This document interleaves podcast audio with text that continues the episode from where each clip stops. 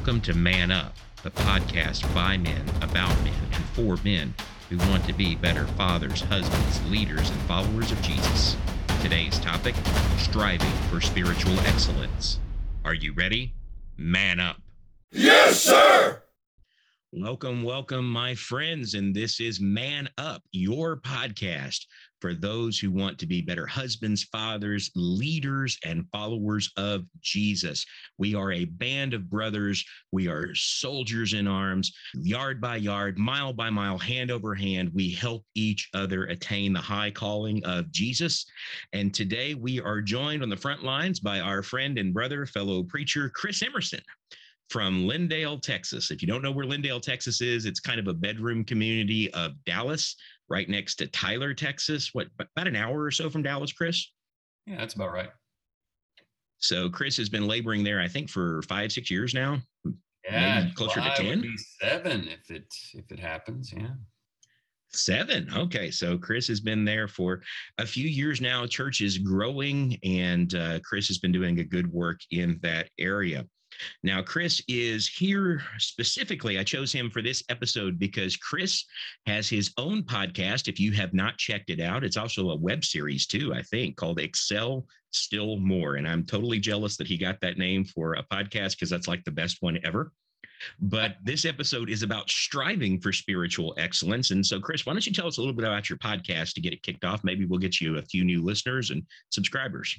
Yeah, man. Thanks. Thanks for having me here. You're a really good friend, and I love I love talking to you about the things of God. So thank you. I started the Excel Still More podcast. I guess it was around this time in 2019. So three years in, and I was just thinking, you know, I preach every week, but can I get it down to 20 minutes and can I get it right to those those pieces that can fit right into people's lives immediately and and do something that's a little less sermony worship centered and just more discussion centered. It's a monologue, but I try to kind of work through things in people's lives. So it uh, it was a neat little project I started on my floor in my closet, and uh, really been enjoying it.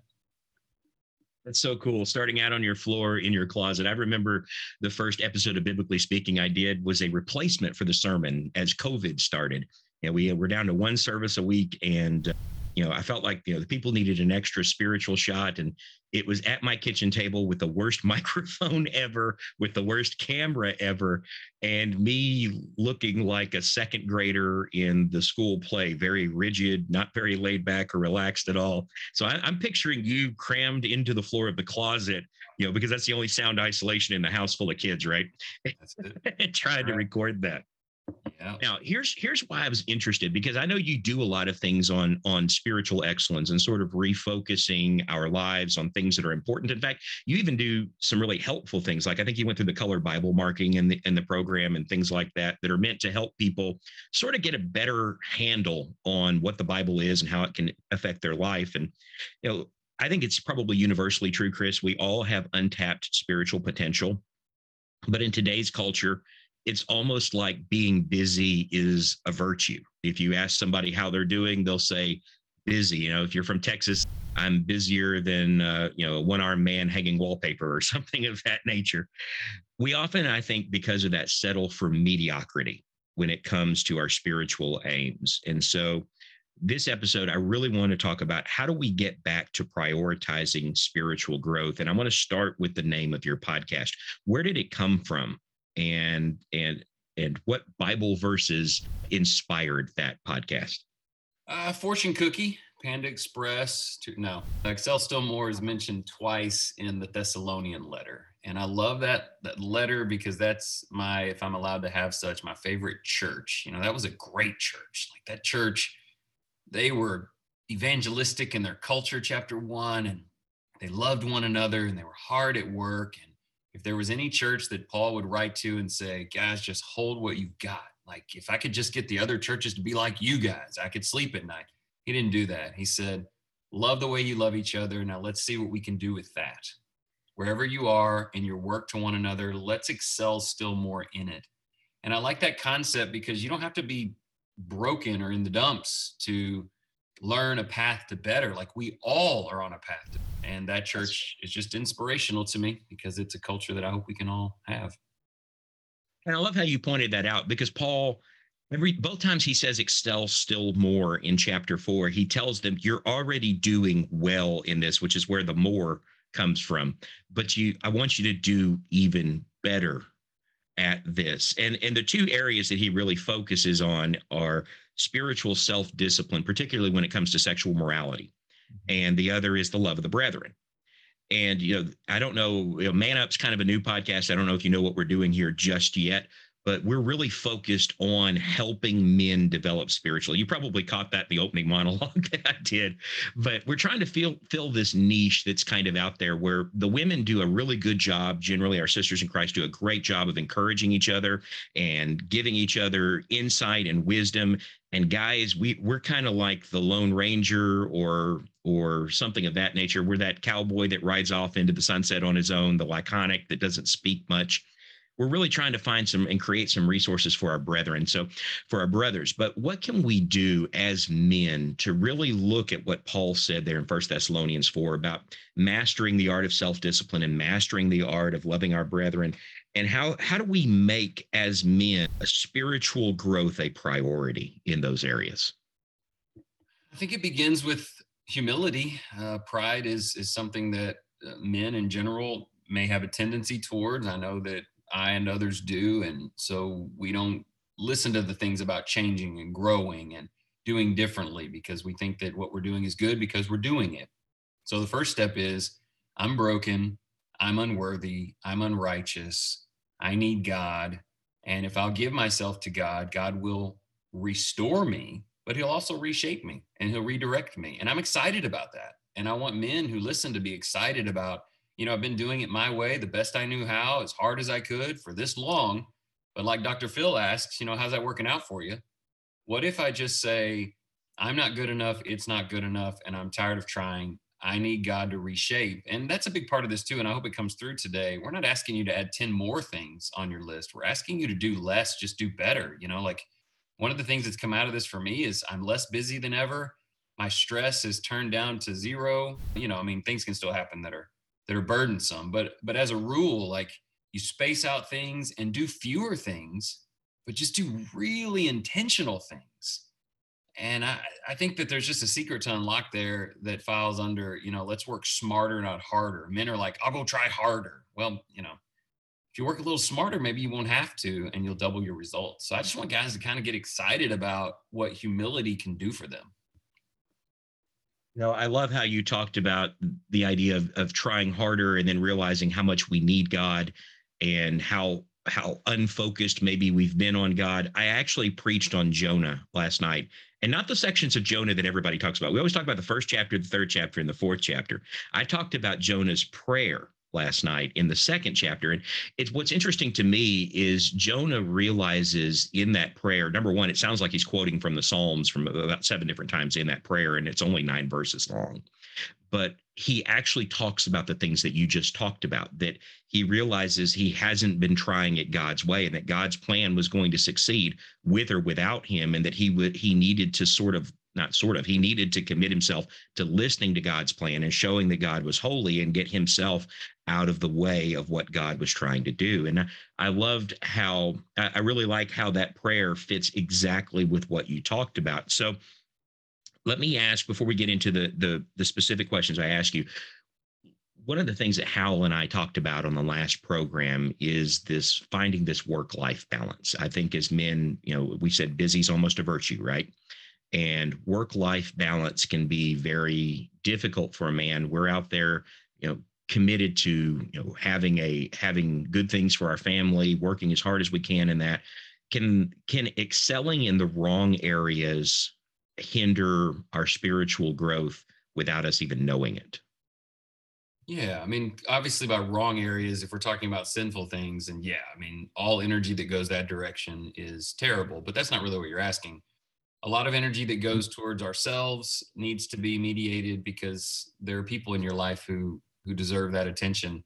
But i genuinely believe that we just fill it with too many things. I just got off the phone just a couple minutes ago with a friend who's just worked so hard and the results maybe aren't there in some areas around his life. And i said pull out a sheet of paper draw two lines and break it into three sections. And the top section write the word essential And in the second section, write important. And in the third section, write unimportant. And then this had to do with his work. But I said, write down everything you do for your job and break it into those three categories the essential, the important, and the unimportant. Then tear the bottom third off and throw it in the garbage and never look at it again. Those are gone. Take the middle thing and circle half of them and get rid of half of those. Give them to someone else. Move them mm-hmm. to some other area. Now you've just cut your effort in terms of specifics in half, but it's down to the top half, the half that you know works, that you know aligns with your gifts. Now you have more time to do them and you're going to do them better. And some of the work you gave over in the middle section was actually what those people needed. They needed that to be shifted to them. And so I really kind of lean hard into this idea of less stress, more mindfulness. And it's exciting. Like it's, this is not a burden. This is a, a realignment, a culture shift that brings about the better things that maybe a lot of us have been yearning for for a long time. I like that. And, and, simplifying to find the time, not to find the time, uh, finding is the wrong word. I think to create the time and then reallocating that time for what's important is is really what is at the core of prioritizing spiritual growth. I mean, if you think about any convert that comes to Christ, they have a life that's full. And yet we're telling them now they've got to find or create the time for bible study they've got to create the time for brethren so not because they need to necessarily in their in their youngest days as a christian give their strength to their brethren so much as they need time with the brethren so they can grow and they need time to prioritize uh, how god has structured the family to make sure they're living up to their their spiritual obligation not potential there but spiritual obligation of over children if they're old enough and and bringing them up to know the lord so, what does spiritual growth look like in the area in in these areas? I'm going to give you three here: overcoming sin, prioritizing the brethren, and growing in faith. What what what would you consider growth in those areas, and how would you create room for growth when it comes to those things? So instead of identifying specifics in each area, I want to talk about something that should be behind all of those areas. I think every man listening could say, hey, here's some sins that I need to overcome better road rage, pornography, whatever it is. Here is some time that brethren need that I need to give them. And here are just areas of my faith, marriage, etc. To me, it comes back to three words, and uh, it's a simple acronym that really doesn't it's not a great acronym, but MID, okay, three letters, MID. Number one is mindfulness if you have not mentally identified what progress looks like in what areas you want to make progress and how to do that, then just going out and saying, Hey, I'm gonna be a better Christian this week. You will do a lot of things, but becoming a better Christian won't be one of them. You have to be very specific in your mind. This is what I'm working on this week. I like to take the deeds of the flesh or the fruit of the spirit in particular and just maybe pick one of each and say, This week, I'm gonna think about those two things every single day. This is going out, this is coming in. This i'm fighting this i'm doing this mindfulness. The second word is intentionality which is where you you go out and you have some intentional things you're going to do about that. You know if it stays in your it's mind man up word of the day. Yeah, it's intentionality you know, like, like mindfulness is powerful but like action without thought isn't good but thought without action is maybe like a torment that's even worse because you're like it's stuck in your head so intentionality is hey here's what i'm going to do this week my thought of the week is i'm going to try to make my marriage better so on tuesday i'm going to do this and Thursday I'm going to do that. And then the third word is is direction, and uh, it's my favorite of the three because you get it in your mind. Here's this is what matters. Intentionality. This is what I'm going to do.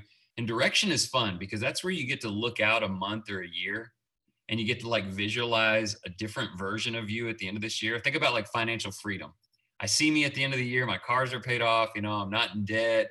Like I'm headed towards that I'm headed towards that. That's my direction. I'm leaning into it. The way that I'm getting there is I have it on my mind every day. I have an intentional plan and I start to get excited about the goal that you're reaching.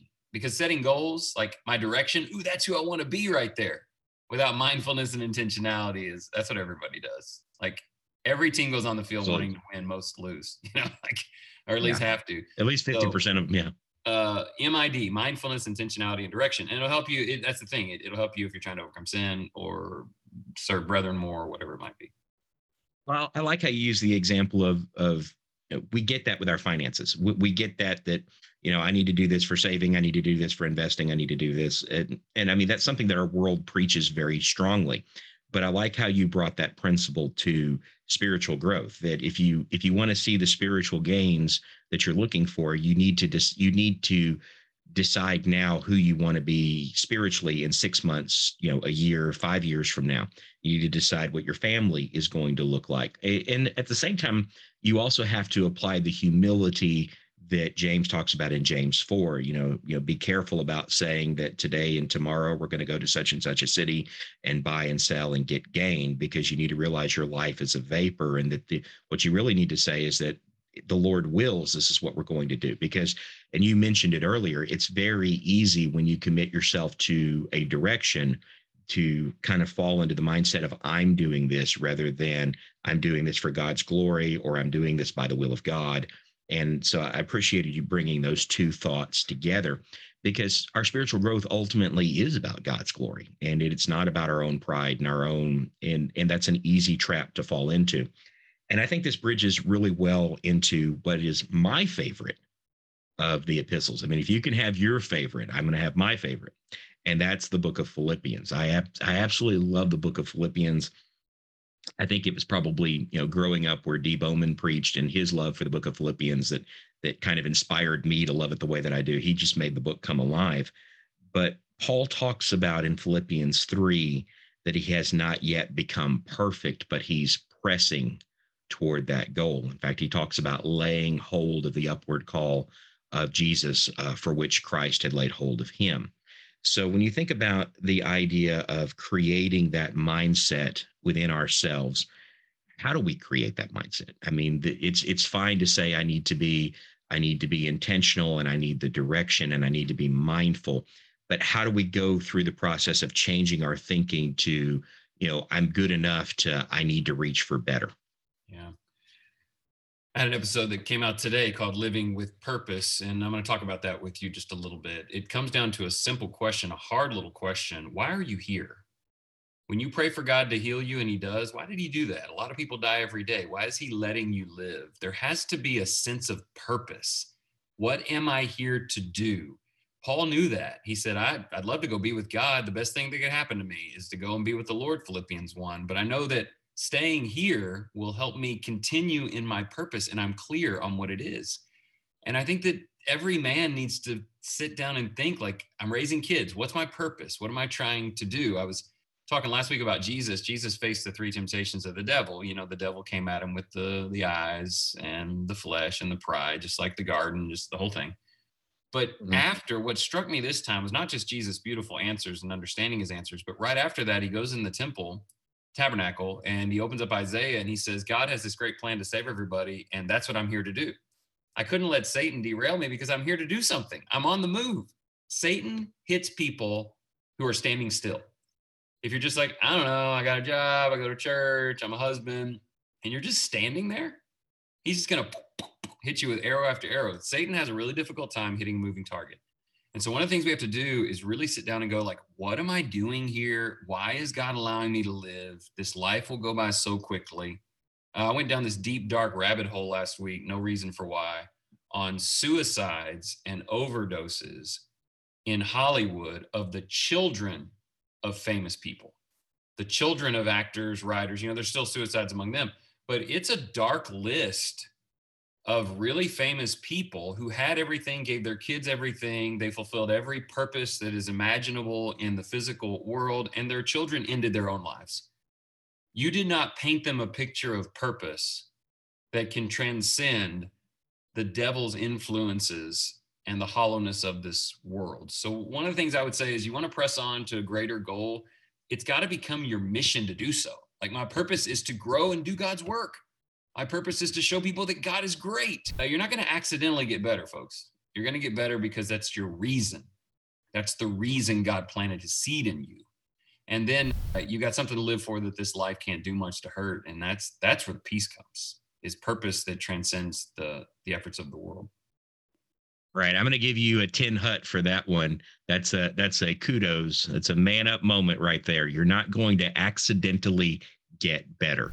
And I, if you look at Philippians 3, Paul spells out his purpose. After talking about in verse 7 whatever things were gained to me those things i counted as loss for the sake of christ. More than that i count everything to be lost in the view of, surpa- of the surpassing value of knowing christ jesus my lord for whom i have suffered the loss of all things and count them but rubbish so that i may gain christ. We're still not to his purpose yet and may be found in him not having a righteousness of my own derived from the law but that which is through faith in christ so we're starting to see his purpose now the righteousness which comes from God on the basis of faith, that I may know him, the power of his resurrection, and have fellowship in his suffering, being conformed to his death, in order that I may attain the resurrection from the dead.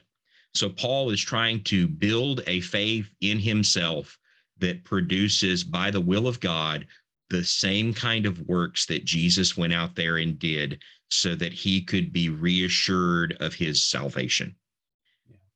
That's powerful when you stop and think about it. And, and again, that's not something that accidentally gets better. That you really have to, as you were saying, project into the future and determine where am I going to finish this this path that I'm on. That's where a passage like, you know, Second Timothy chapter 4 becomes so important where he talks about being poured out as a drink offering. The time of his departure is at hand. And he says, I fought the good fight. I finished my course. I've kept the faith. And there's laid up for me a crown of righteousness, which the Lord, the righteous judge, will give to me. And not only to me on that day, but all those who loved his appearing. Paul set that course to finish his fight and to finish his race and keep the faith long before he started penning that letter to Timothy that that was the direction of his life. And it led him in a lot of in some cases dark places. It led him to prison. It led him to people literally physically attacking him for his faith but he never lost sight of the goal of Jesus giving him that that crown of victory that that stephanos that wreath that says you are my child. You are the one that i redeemed and here is your eternal reward and I get I get kind of choked up thinking about that because it reminds me of the saints under the altar in the fifth seal in Revelation, and they're they're calling Jesus faithful and true, and how long till we're avenged. And he says, you know what? I'm going to take care of this. He gives them their robe, he gives them their crown. He says, you're secure, you're all right. There are others that need to be secure and all right, but I'm going to take care of this. And part of this is realizing that you know we may never finish our physical goals, but we can always achieve our spiritual goals with 100% accuracy. You know, I may, if I set out to be a millionaire in the crypto market, I may never get there. I may lose it all because that's based on time and chance and circumstance. But my spiritual goals are never based on time and chance and circumstance because the one who stands behind them is the one who died and came back to life for me. I'll tell you this about Paul and everybody I can think of in the New Testament. There just wasn't a lot of lollygagging. Do we still use that word, mm. lollygagging? There wasn't a lot yeah. of just bouncing around. I'm in church and stuff. Jesus didn't start his ministry with, hey, just be baptized and join a church. And maybe five or 10 years from now, I'll ask you to sacrifice a little bit. Maybe when you're in your 50s, I'll ask you to do. Like day one of Jesus was die to you and live for me. I'm yours, you're mine. I have control Absolutely. of your life and let's walk through this. There would be grand grand imperfections. We're not talking about perfection, but we are always talking about direction. And one of the issues, and we're going to get to in a little bit, I think, but one of the issues of local churches is sometimes local church membership and the soundness of that church, whatever terms you want to use, it's almost replaced true discipleship. It shouldn't have replaced it, it should be a part of it. But there are churches that have a lot of people who are just kind of, you know, hanging on. They'll tell you, I'm just hanging on, you know, I'm just I'm just trying not to, you know, whatever. If you're just trying not to whatever, then you don't get it. Like I don't I don't see any just trying not to whatever guys in the New Testament. So we're getting we back should never spiritually be day. Yeah, we should never spiritually be day to day. That we ought to be energized to the work. And and part of that is is knowing where we're going and determining uh, and being mindful about how we're going to get there and intentional in that application but that sort of comes to another part of being a man and that that's being a father now one of the one of the reasons why i wanted you on this program you've got four kids and you know a daughter just married you've got you know sons that I know that are excelling in their in their academic and sports endeavors. How do you how do you as a father impart these kinds of spiritual habits? It's a terrific question, man. And we get asked that a lot as preachers. And I, I think people, some people are afraid to ask us because they think we're going to say, well, we do Bible study six times a day. We memorize scripture. We, you know, door knock on Tuesdays, Wednesdays, and Sunday afternoons. Maybe there are some guys who do that, but I study, and I know we're maybe getting off of where we wanted to go here, but I think it's worth talking about, Jared. I was intensely interested in how to raise faithful kids. I still am. But when my first two, they're 20 and 18 now, when they were 10 and 8, every meeting I went and preached, everywhere I went, I would look for men and women that have faithful kids and I would just be like, tell me how, tell me what. And I'll tell you guys that I determined two things that I still believe in very strongly. I'm not going to say it's everything, but it is a major step in the battle. Number one, the men must love God from their own hearts. They must go to church because they love to go to church. Read the scripture in the morning because you love to read the scripture. Talk about Jesus because you love Jesus. Men, the men in the home, need to have developed, which is what your podcast is all about, their own real living faith. You don't have to make your kids sit down and do all kinds of stuff.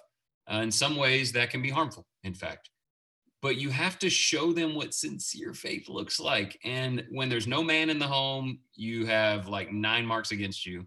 When there's a man in the home who goes to church but doesn't genuinely love God, you have a whole bunch of marks against you. So men need to have an integrity in their faith. The other thing is uh, the child, the young person, must have a fully transparent relationship with at least one parent. There has to be at least one parent that they tell about their first kiss, that they tell where they were tonight, that they just feel like they can always confide in. It's usually the mom. Sometimes it's the dad. Usually it's the mom. But if they're telling everything to mom, and when they look at dad, they just see a man who genuinely loves God. You can't fake that either. Like it's it's who you are. You have a tremendous chance of raising kids that love the Lord. And I'm can't speak for mine yet. My 20 year old is, is doing well. My 18 year old's doing well, but it will ultimately be their choice. But men, when we talk about leading by example, there is no truer statement in the whole world. They will watch what you do and they will create a mental template for standard behavior. And you can't fake it and you can't preach it. You have to become it. I was reading, I think it was the Barna Group. Are you familiar with them?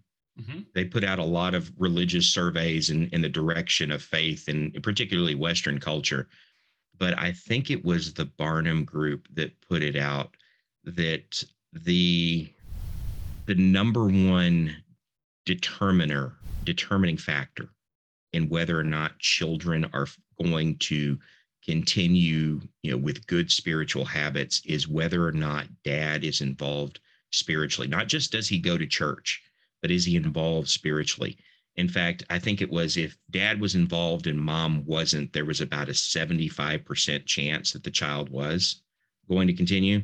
But if mom was involved, and this is not knocking women in any way, it's just saying what importance a, a, a spiritual figure that is a father is in the lives of children, both both sons and daughters, then that number fell way below 50%. If memory serves, I think it was close to 30% that was the that was that factor. And, and and or was the outcome. And you mentioned that we do get asked that a lot that we're all you know that's one of the questions that you know well what do you do to raise good kids? Well i mean my son is really young. And and so i'm i'm still trying to figure out some of the answers but one of the things that we do is exactly what you talked about and that is we have the god conversations. We want him to see that we love god and and of the parents for some reason i'm uh, that he he probably is as transparent with me as he is with his mother. And I don't know if that'll always be the case when he hits the teenage years, but we make sure that things are not off limits to talk about. That if he's if he's got questions about something, we're going to give him the age appropriate answers, but we're going to give him answers about those things. And and when he wants to talk about why a why a someone's behaving the way they're behaving in public. Uh, in fact, I I more than once someone has has sort of i think gotten annoyed with him calling out their bad behavior in public saying dad why is he using those kinds of word, words?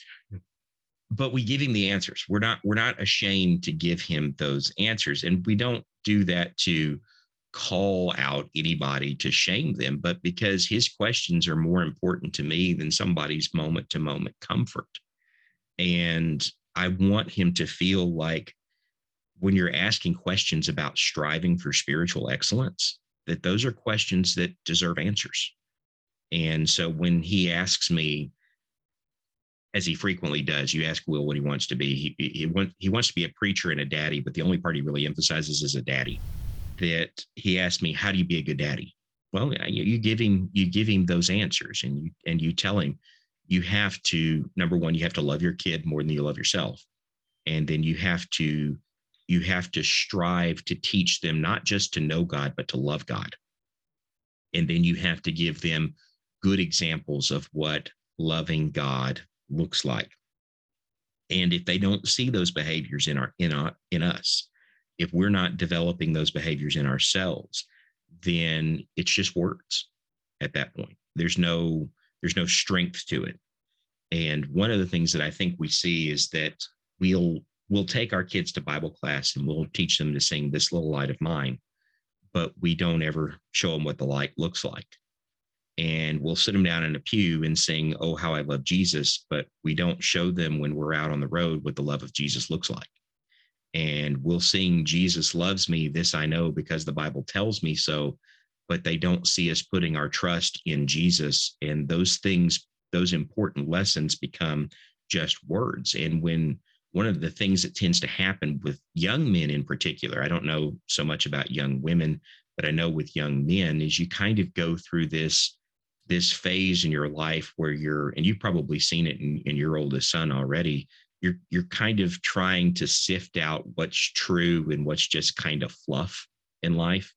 You're you're trying to get to to what the real story is about things because you know you're a man and you need the real answers that if you they haven't seen the reality of the lessons that you try to teach they're going to get sifted and end up on the floor as opposed to in the head. Yeah and i would say just to flip the coin like i know where we are here in lindale i could give you 20 examples of guys who are doing that not just here at this church but men that i know like i think there are men doing exactly that i think that there's just room in all of us like i'm listening to you thinking you know i i think I don't think Jared's describing me. But then you'd say something, and I go, oh, but wait, yeah, that I do that sometimes. Like that's the point. The point is, and I know this goes to another question that you have. I think the next one that you were you were going to talk about a little bit of how do you help people find their true potential in God's word, and you just have to be an encourager, man. Like we can point out that stuff that there's a lot of bad dads out there and fake dads, but people listening to your podcast and mine, they want to do better. They're just like us. And Absolutely. I just think we need to encourage, like if if we want to talk about judging people, then everybody is subject to judgment. Jared, me, we're all, I mean, you want to talk about my mistakes, like how long, how long you got, you know, or my failures, but I just want to encourage people. I want to encourage people that no matter where you are or what you've done, you can start right now in Christ.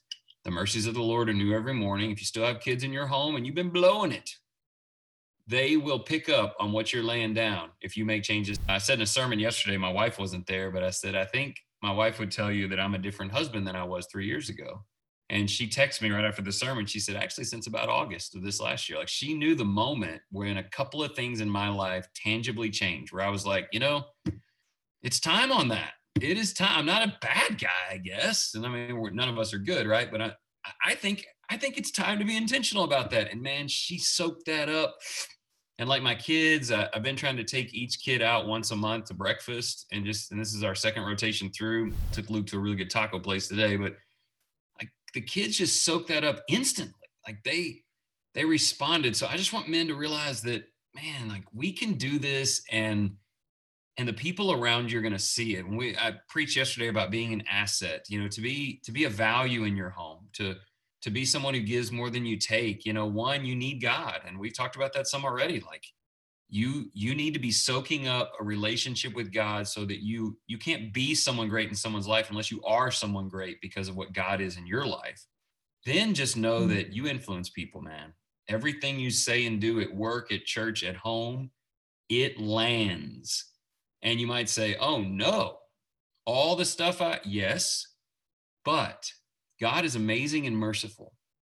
And when you start taking a little, just a little bit more responsibility for that, you're going to see instant and amazing changes.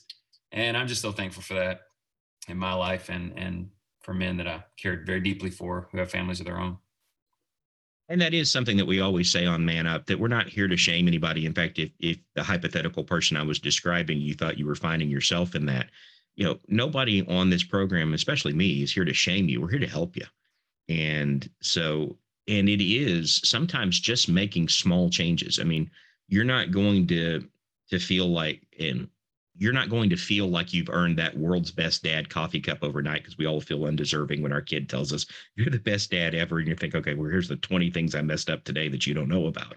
You're not going to ever feel like you earned that world's best dad a coffee cup overnight but you're at the same time when you make those small changes what you begin to see is that the bigger changes become easier. And and you know take the moment when you're tired to turn off the television after after one episode of whatever you're watching or or just turn it off altogether. And and you don't have to have a giant sit down family bible study. Just just pull your son or daughter over and say hey tell me about your day.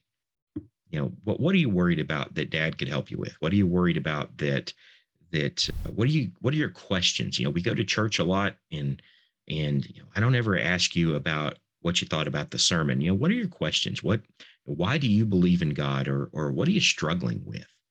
And just just something as small as opening the door that the conversation is okay may provide that that kind of growth that you're talking about. And and like you said that God's not going to push any anybody away that's trying to come to him or trying to seek him or trying to do better and excel in these areas where he's asked us to excel.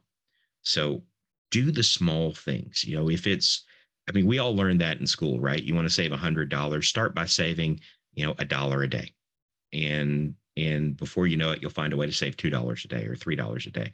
Same is true with spiritual goals that that we have this idea that that if I don't make this huge change, and maybe we do need to make a huge change in some areas, but in something like being a father, just create the time and use it intentionally and see if those bigger changes don't come out of several smaller changes. Well, unfortunately, that's where we have to break it. Kris Emerson will be back with me next week for the second half of this episode on spiritual excellence, and it will include the popular rapid fire section. And I hope that you'll join us for that. Make plans for it to drop on Tuesday. And until I talk to you again, remember have a good day, God bless, and man up.